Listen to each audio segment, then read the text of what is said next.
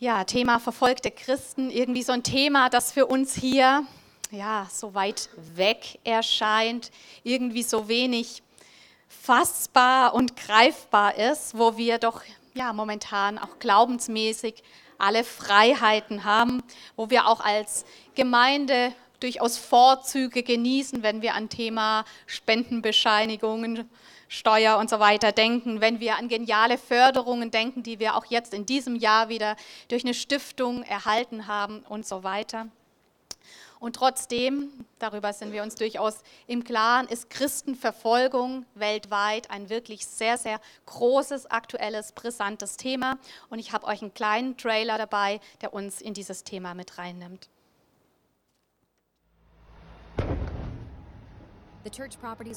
Kirchen werden niedergebrannt, Bibelschulen, Geschäfte und andere Gebäude von Christen werden zerstört und geplündert.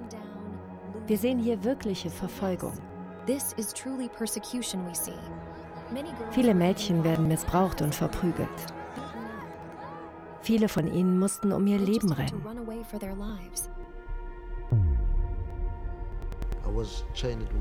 Ich wurde mit Eisenketten gefesselt.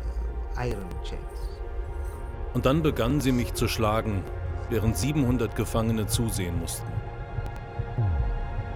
Ich betete, Herr Jesus, sie kennen deine Wege nicht.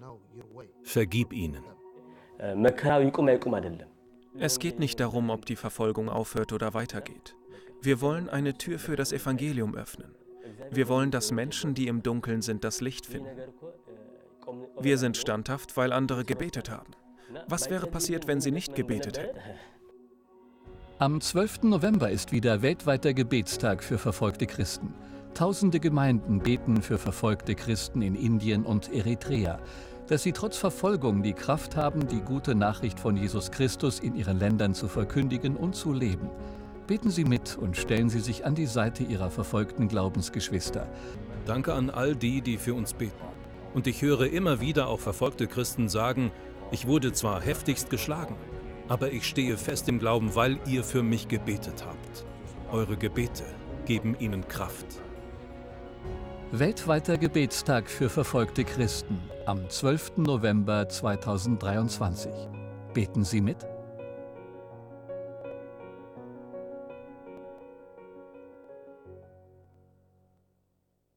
Es ist wirklich heftig, das so zu sehen und zu hören, wie es Christen in anderen Teilen der Welt geht. Aber gleichzeitig auch ja, wirklich so gut zu hören und so ermutigend, das wirklich zu wissen, dass unser Gebet tatsächlich einen Unterschied macht. Und ich finde das einfach auch toll, dass nicht nur wir hier heute beten, sondern dass wir wirklich eine ganz, ganz große Gebetstruppe heute sind, uns wirklich eins machen im Gebet mit Christen auf der ganzen Welt und ja wirklich für dieses Anliegen einstehen. Wir wissen, dass Verfolgung der Christen zu allen Zeiten ein wirklich großes Thema war.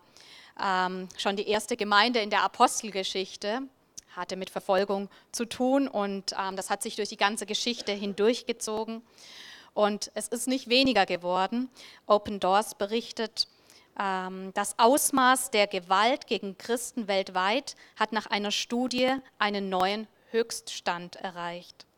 Und sie schreiben, 360 Millionen Christen in mehr als 70 Ländern werden von Regierungen oder bestimmten gesellschaftlichen Gruppen bedroht, verfolgt und diskriminiert.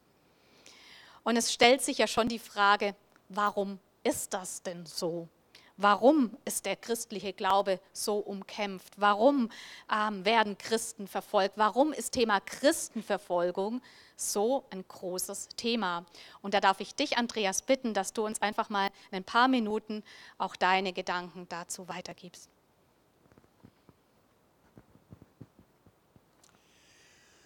Es ist gut, dass wir uns heute einmal mit dieser Seite der Gemeinde Jesu beschäftigen. 360 Millionen Christen weltweit werden verfolgt und das ist nur eine Schätzung. 360 Millionen Menschen wie du und ich, mit Gefühlen, mit Sorgen, mit Ängsten, mit Bedürfnissen, werden verfolgt nur, weil sie sich zu Jesus Christus bekennen. Das sind 360 Millionen Menschen zu viel. Und doch ist es wichtig, dass wir uns einmal mit dieser Tatsache beschäftigen. Hast du dich einmal gefragt, warum werden Christen eigentlich verfolgt? Ich habe von keiner anderen Religionsgemeinschaft gehört, die um ihres Glaubens willen in diesem Umfang verfolgt werden. Aber warum gerade die Christen? Das sind doch liebe Leute. Oder? Sie üben Nächstenliebe. Sie ordnen sich dem Staat unter. Sie helfen. Was haben sie getan? Geht irgendeine Bedrohung von ihnen aus? Sind sie aggressiv geworden gegenüber Vertretern von anderen Religionen? Nein. Haben sie Anschläge verübt auf irgendwelche Moscheen oder Tempel? Nein. Rufen sie zum Umsturz der Regierung auf, sodass die Politiker vielleicht Angst haben? Nein. Wollen sie vielleicht irgendwelche Gebiete militärisch erobern und für sich in Anspruch nehmen? Nein. Oder wollen sie einen christlichen Gottesstaat errichten? Auch das würden die Christen nicht tun. Jesus sagt, mein Reich ist nicht von dieser Welt. Und Gottes Reich beginnt in unseren Herzen. Aber warum werden Christen dann verfolgt? Wir betrachten heute Morgen die Situation in Indien.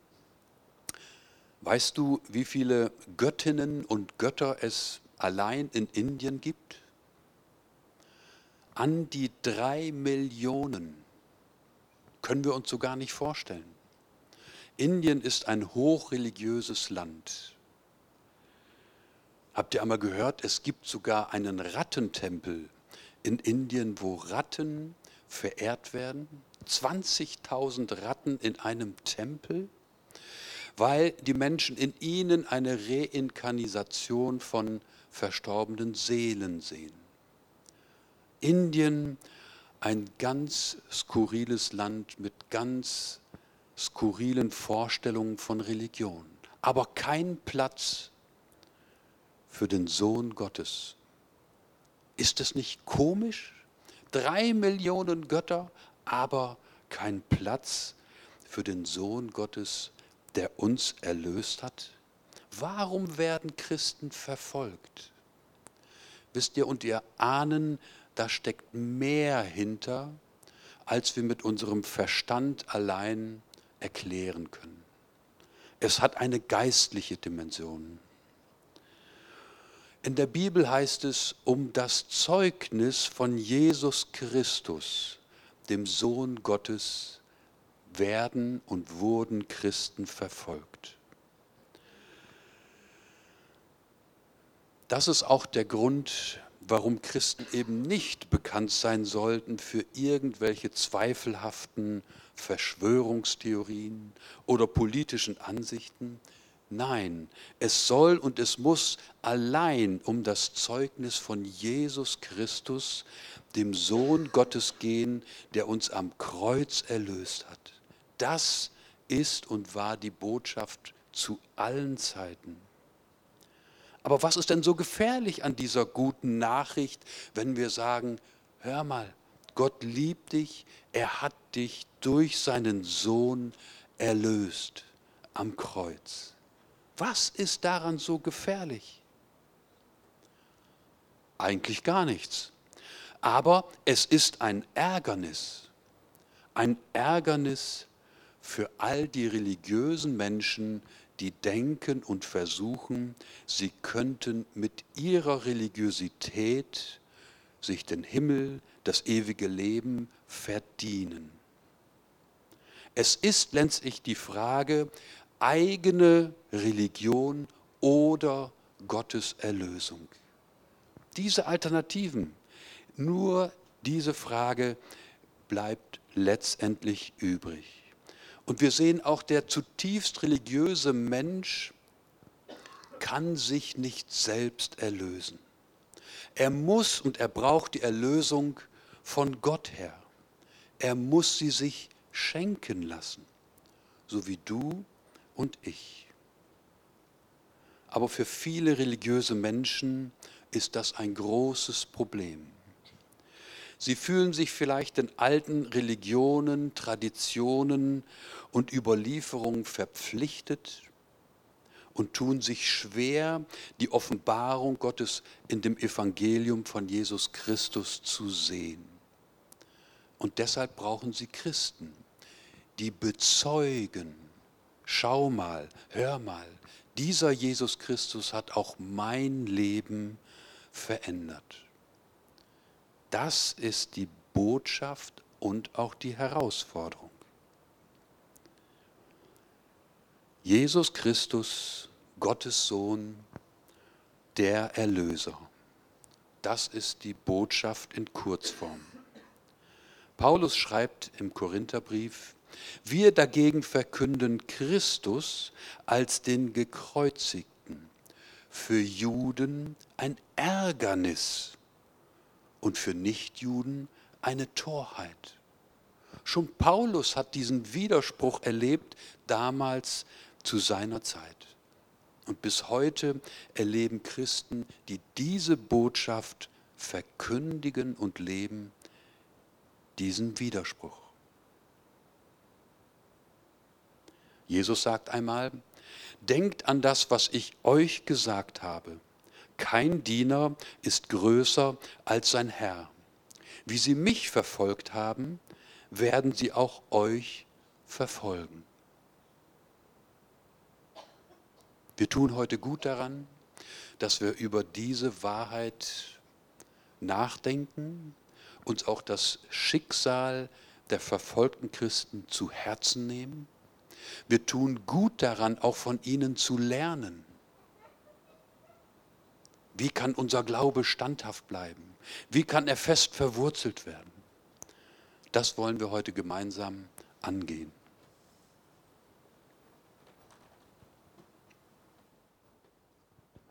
Ja, vielen Dank für diese wertvollen Gedanken. Und wir werden uns jetzt erstmal einen Überblick verschaffen, in welchen Ländern denn das Thema Christenverfolgung besonders heftig ist. Dazu haben wir den Weltverfolgungsindex ähm, als einen kleinen Clip hier dabei.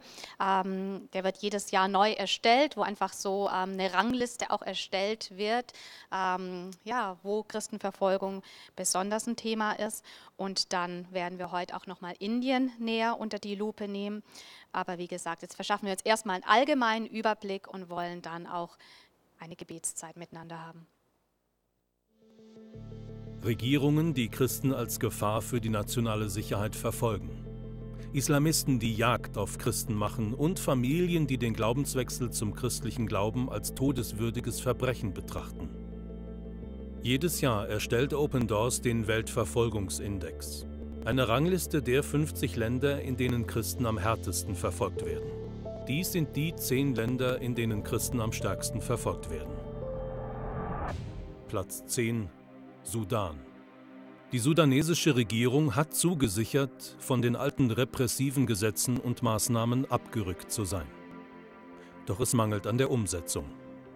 Tatsächlich führt die Armee einige der Institutionen wieder ein, die unter dem al-Bashir-Regime abgeschafft wurden. So richtete die Armee im August 2022 eine Dorfpolizei ein, die der abgeschafften Sittenpolizei ähnelt. Die Wahrnehmung von Christen in der Bevölkerung hat sich seit dem Sturz des al-Bashir-Regimes nicht geändert. Christen trauen sich nicht über ihren Glauben zu sprechen, weil sie befürchten, von islamisch-extremistischen Gruppen angegriffen zu werden. Platz 9 Afghanistan Nahezu jeder Christ in Afghanistan ist ehemaliger Muslim und steht somit in größter Gefahr, wegen seines Glaubenswechsels von den Taliban oder der eigenen Familie getötet zu werden. Viele sind bereits geflohen. Wo es wenige Christen gibt, sinkt auch die Gewalt gegen Christen. Die übrig gebliebenen Christen im Land sind weiter auf Gebet angewiesen. Platz 8 Iran Die Regierung sieht in christlichen Konvertiten einen Versuch westlicher Länder, den Islam und die islamische Regierung Irans zu untergraben. Leiter von Gruppen christlicher Konvertiten sowie Gemeindeleiter und einfache Mitglieder anerkannter Kirchen, die christliche Konvertiten unterstützen, werden verhaftet, vor Gericht gestellt und wegen Verbrechen gegen die nationale Sicherheit zu langen Haftstrafen verurteilt. Die traditionellen armenischen und assyrischen Kirchen sind zwar durch den Staat anerkannt und geschützt, ihre Mitglieder werden jedoch als Bürger zweiter Klasse behandelt und sie leiden unter legalisierter Diskriminierung. Platz 7 Pakistan Die berüchtigten Blasphemiegesetze Pakistans zielen insbesondere auf Christen und andere religiöse Minderheiten ab. Alle Christen leiden unter Diskriminierung durch Behörden. Berufe, die als niedrig und schmutzig betrachtet werden, werden von den Behörden für Christen reserviert, wie an Stellenanzeigen deutlich wird. Viele Christen sind arm und können in Schuldknechtschaft geraten. Mädchen und junge Frauen mit christlichem und hinduistischem Hintergrund werden weiterhin entführt, zwangsverheiratet und dazu gebracht, zum Islam zu konvertieren. Platz 6 Nigeria Im nördlichen Nigeria werden Christen oft ermordet, körperlich verletzt, vergewaltigt, sexuell missbraucht, ihrer Lebensgrundlage beraubt und gezwungen, als Binnenvertriebene unter sehr schwierigen Bedingungen zu leben. In den vergangenen Jahren hat die Gewalt zugenommen und sich auch auf die südlichen Bundesstaaten ausgeweitet, was auf Straflosigkeit zurückzuführen ist und ein verstärktes Gefühl der Unsicherheit hervorruft. Angegriffene christliche Gemeinschaften werden oft von den Sicherheitskräften im Stich gelassen. Platz 5 Libyen Die Gewalt gegen Christen in diesem von Anarchie geplagten Land bleibt sehr hoch.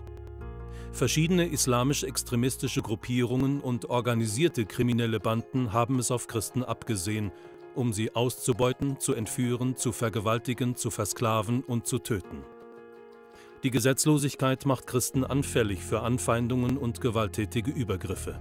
Darüber hinaus sind christliche Konvertiten schwerer Verfolgung durch ihre eigenen Familien ausgesetzt.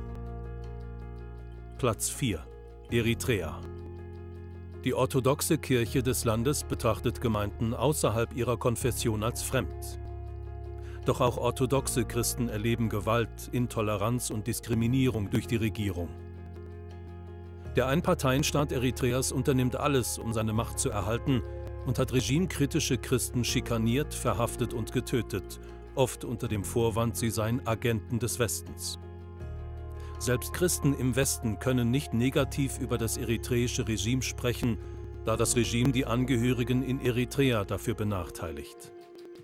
Christen muslimischer Herkunft gelten als Verräter ihrer Familie und stehen dementsprechend in Gefahr. Platz 3 Jemen Christen im Jemen haben überwiegend einen muslimischen Hintergrund. Sie müssen ihren Glauben im Geheimen leben. Sie erleben Verfolgung und Diskriminierung durch die Behörden, die Familie und islamisch-extremistische Gruppen, die Abtrünnigen vom Islam mit dem Tod drohen.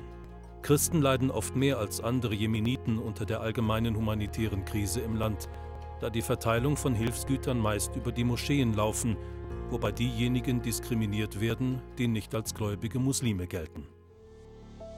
Platz 2 Somalia Christen werden von islamistischen Al-Shabaab-Kämpfern als explizites Ziel angesehen und wenn sie entdeckt werden, tötet man sie oft auf der Stelle. Eine Hinwendung zum christlichen Glauben wird darüber hinaus als Verrat gegenüber der Familie, dem Clan und dem somalischen Volk und seiner Kultur betrachtet. Allein der Verdacht, den christlichen Glauben angenommen zu haben, ist lebensgefährlich. Platz 1 Nordkorea das Regime Kim Jong-uns sieht den christlichen Glauben als große Gefahr für seine Macht. Wer als Christ entdeckt wird, wird als politischer Verbrecher entweder gleich getötet oder in eines der berüchtigten Arbeitslager gebracht, in denen Hunger und Gewalt genutzt werden, um Menschen zu brechen. Aber nicht nur der Christ selbst, seine ganze Familie gerät in das Visier der Behörden. Trotz der Verfolgung, die durch den Weltverfolgungsindex sichtbar wird, halten Christen an Jesus fest und an vielen Orten wachsen Kirchen weiter. Mehr Informationen zur Situation verfolgter Christen Länderprofile und Gebetsanliegen finden Sie auf unserer Webseite zum Weltverfolgungsindex www.weltverfolgungsindex.de.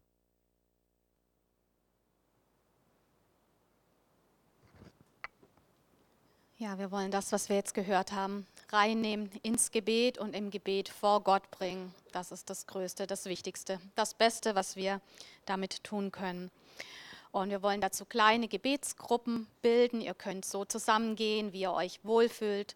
Manche möchten vielleicht zu zweit, zu dritt beten oder auch in einer bisschen größeren Gruppe, fünf, sechs, sieben Leute. Ihr könnt euch zusammensetzen, so wie ihr jetzt schon setzt, euch ein bisschen zudrehen einander oder aufstehen, euch ein bisschen verteilen. Und ja, wir wollen einfach miteinander vor Gott für unsere Glaubensgeschwister einstehen. Es soll kein Zwang sein, ähm, keiner muss beten. Wer auch jetzt lieber für sich am Platz sitzen möchte, das einfach auf sich wirken lassen möchte, kann das auch gerne tun. Es muss auch keiner laut beten, man kann einfach auch leise beten, jeder so, wie er das jetzt möchte. Aber wir wollen einfach uns jetzt eine Zeit nehmen, wo wir wirklich ja, gemeinsam ins Gebet gehen. Wir können mal die Folie auch einblenden mit den Gebetsanliegen. Wir dürfen gemeinsam jetzt beten, ja wirklich um Kraft und um Schutz für die verfolgten Christen, für Trost, für Ermutigung.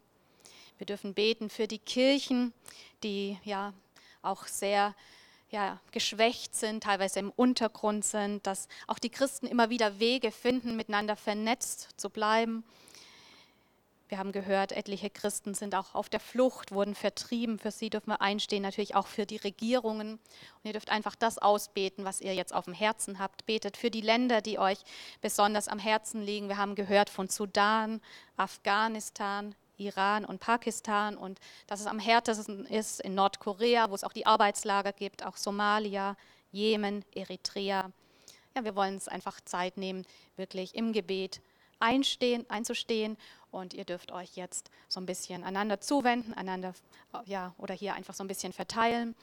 Ähm, die Hanna wird uns am Klavier ein bisschen begleiten und ja, so nach guten fünf Minuten, wir schauen einfach mal, da wird der Markus Göckel dann auch die Gebetszeit mit einem Gebet abschließen.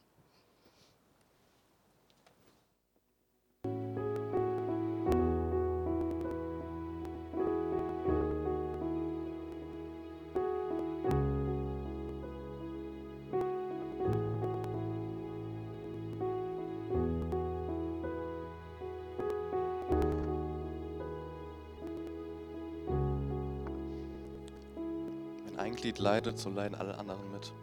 Gott, ich danke dir, dass wir hier in Deutschland sind, dass wir für unsere Geschwister in anderen Ländern, die Verfolgung aushalten müssen, dass wir für sie einstehen können. Gott, ich danke dir, dass sie ja, so eine Inspiration, so ein Zeugnis für uns sein können. Ich danke dir, dass sie ein Licht in ihrem Land sind, dass sie ja, Christen sind, die für dich leben und für dich sterben. Ich bitte dich auch für die Verfolger, die Druck für unsere, auf unsere Geschwister ausüben. Ich danke dir, dass du ein Gott bist, der verändern kann.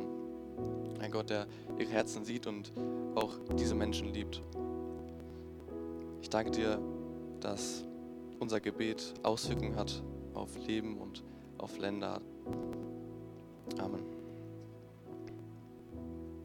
Amen. Ja, nehmt gerne nochmal Platz.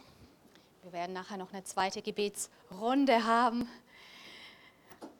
Wir werden jetzt ein Land noch mal näher unter die Lupe nehmen. Das ist Indien. Aus Indien kommt auch unsere Dorin. Auch Dorin hat ja wirklich schon sehr viel mit Jesus erlebt und auch eine sehr bewegende Geschichte. Es lohnt sich auch Dorin mal anzusprechen, ein bisschen von ihr zu hören, auch aus ihrem Herkunftsland. Und Indien war so ein Schwerpunktland in diesem Jahr, auch mit aufgeführt in der ähm, Gebetsbroschüre von AVC, wo wir uns diese Woche in diese Aktion sieben Tage des Gebets eingeklinkt haben. Und auch Open Doors hat dazu jetzt nochmal speziell auch einen Videoclip herausgebracht. Ja, Indien, da, dort leben 1,3 Milliarden Menschen und 80 Prozent Hindus. Und in Indien ist es so, dass die Verfolgung von Jahr zu Jahr zunimmt und sich von Jahr zu Jahr die Bedingungen für Christen dort in diesem Land verschlechtern. In der Gebetsbroschüre, da hieß es unter anderem, zu Beginn dieses Jahres wurde bekannt, dass rund 250 Mitglieder des Adivasi-Stamms, darunter Babys, Kleinkinder, Frauen und ältere Menschen, von anderen Dorfbewohnern verprügelt und teilweise schwer verletzt und mit leeren Händen in die Wildnis vertrieben wurden, weil sich ihre Familien zu Jesus Christus bekennen. Und solche und ähnliche Vorfälle häufen sich dort wohl in letzter Zeit. Und ja, wir haben jetzt noch mal einen Clip über Indien dabei und werden dann noch mal speziell auch für dieses Land beten.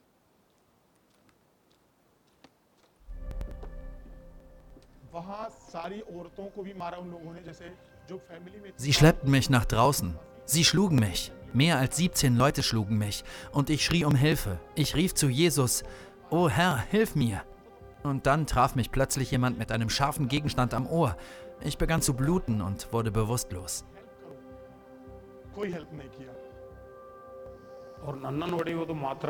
Nicht nur ich wurde verprügelt, sondern auch meine Kinder. Als meine Tochter sehr klein war, wurde ihr in den Bauch getreten und sie hat geblutet. Und wenn jemand zum Beten zu mir nach Hause kommt, werden diese Christen in die Dorfversammlung gerufen und werden dort aus der Gemeinschaft ausgeschlossen.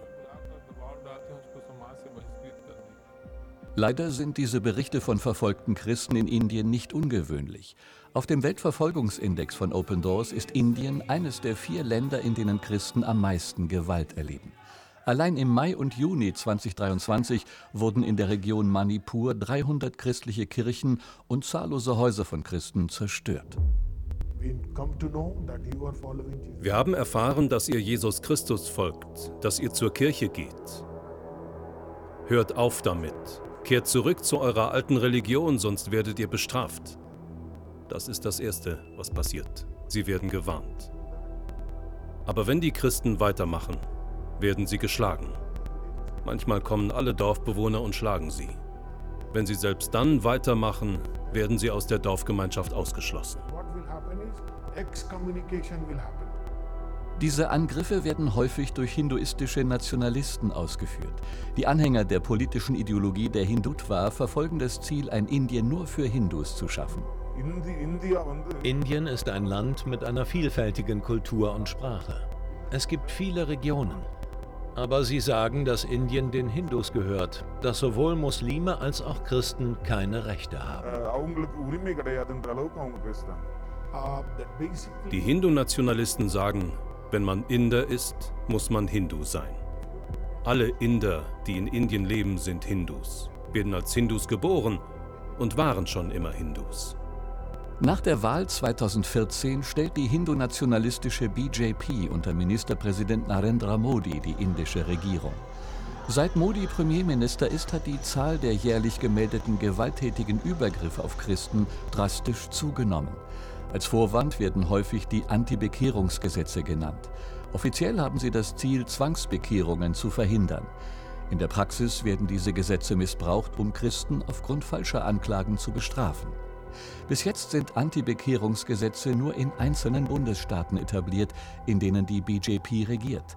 Sollte die BJP die Wahlen 2024 erneut und mit einer Mehrheit gewinnen, besteht die Gefahr, dass es schon bald ein Antibekehrungsgesetz auf nationaler Ebene geben wird. Die Hindu-Nationalisten sagen, wenn du Hindu bist, bist du Inder. Wenn du kein Hindu bist, bist du kein Inder. Es ist eine Nationalisierung der Religion, sodass viele Hindus denken, ich bin Inder. Die Christen sind keine Inder, sie sind Verräter. Wer ist also Inder? Nur die Hindus sind Inder. Sie geben das Gefühl der Zugehörigkeit durch Religion. Und deshalb schließen sich so viele dieser Bewegungen an, ohne das Konzept des Hinduismus zu verstehen, weil es einfach in ein Konzept des Nationalismus verwandelt wird.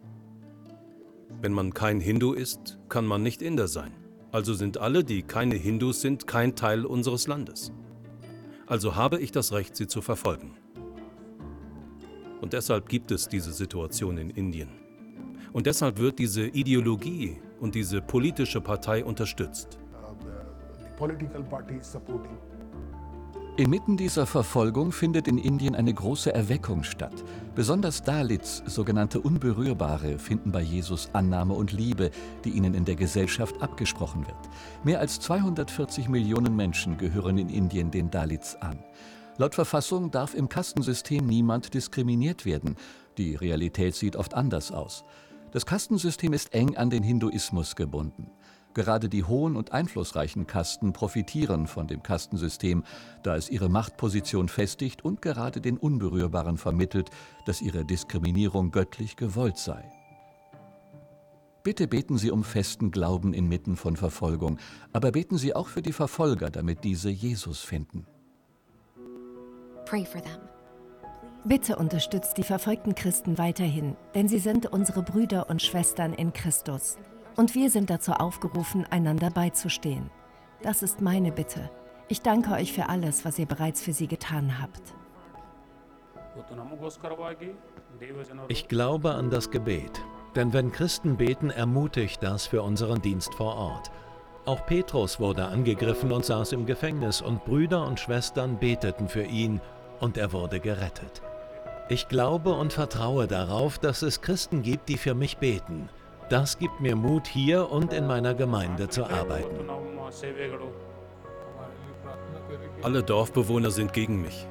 Es gibt Verfolgung, aber ich bitte euch für mich zu beten, für meine Familie und für meine Verwandten, dass sie die Wahrheit erkennen und Jesus finden. Bitte betet für Indien.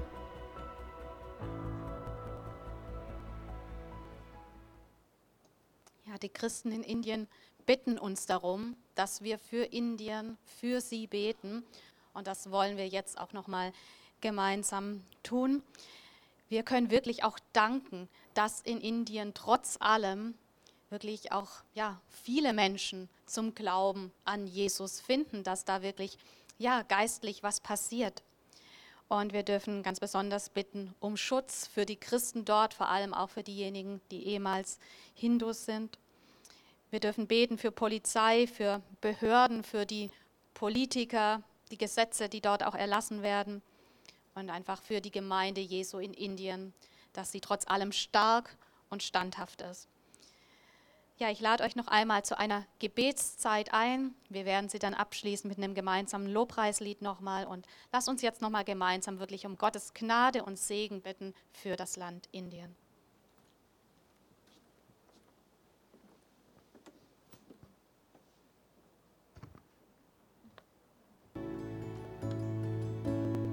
Jesus, und so glauben wir, dass all die Gebete, die wir miteinander gesprochen haben, dass es nicht nur irgendwie leere Worte sind, die hier an der Decke irgendwie kleben bleiben, sondern dass es eine Kraft ist, dass du die Möglichkeit hast, Dinge, Situationen zu verändern. Jesus, und halte unsere Herzen einfach für diese Thematik offen, dass wir jetzt nicht wieder für ein Jahr lang irgendwie einen Haken dran machen und denken, ja, wie gut, dass es uns nicht betrifft, sondern lass unsere Herzen wirklich offen dafür bleiben, dass wir da wirklich auch im Gebet auch dranbleiben wenn immer wir auch erinnert werden, erinnere du uns, dass wir für unsere verfolgten Geschwister mit einstehen. Amen.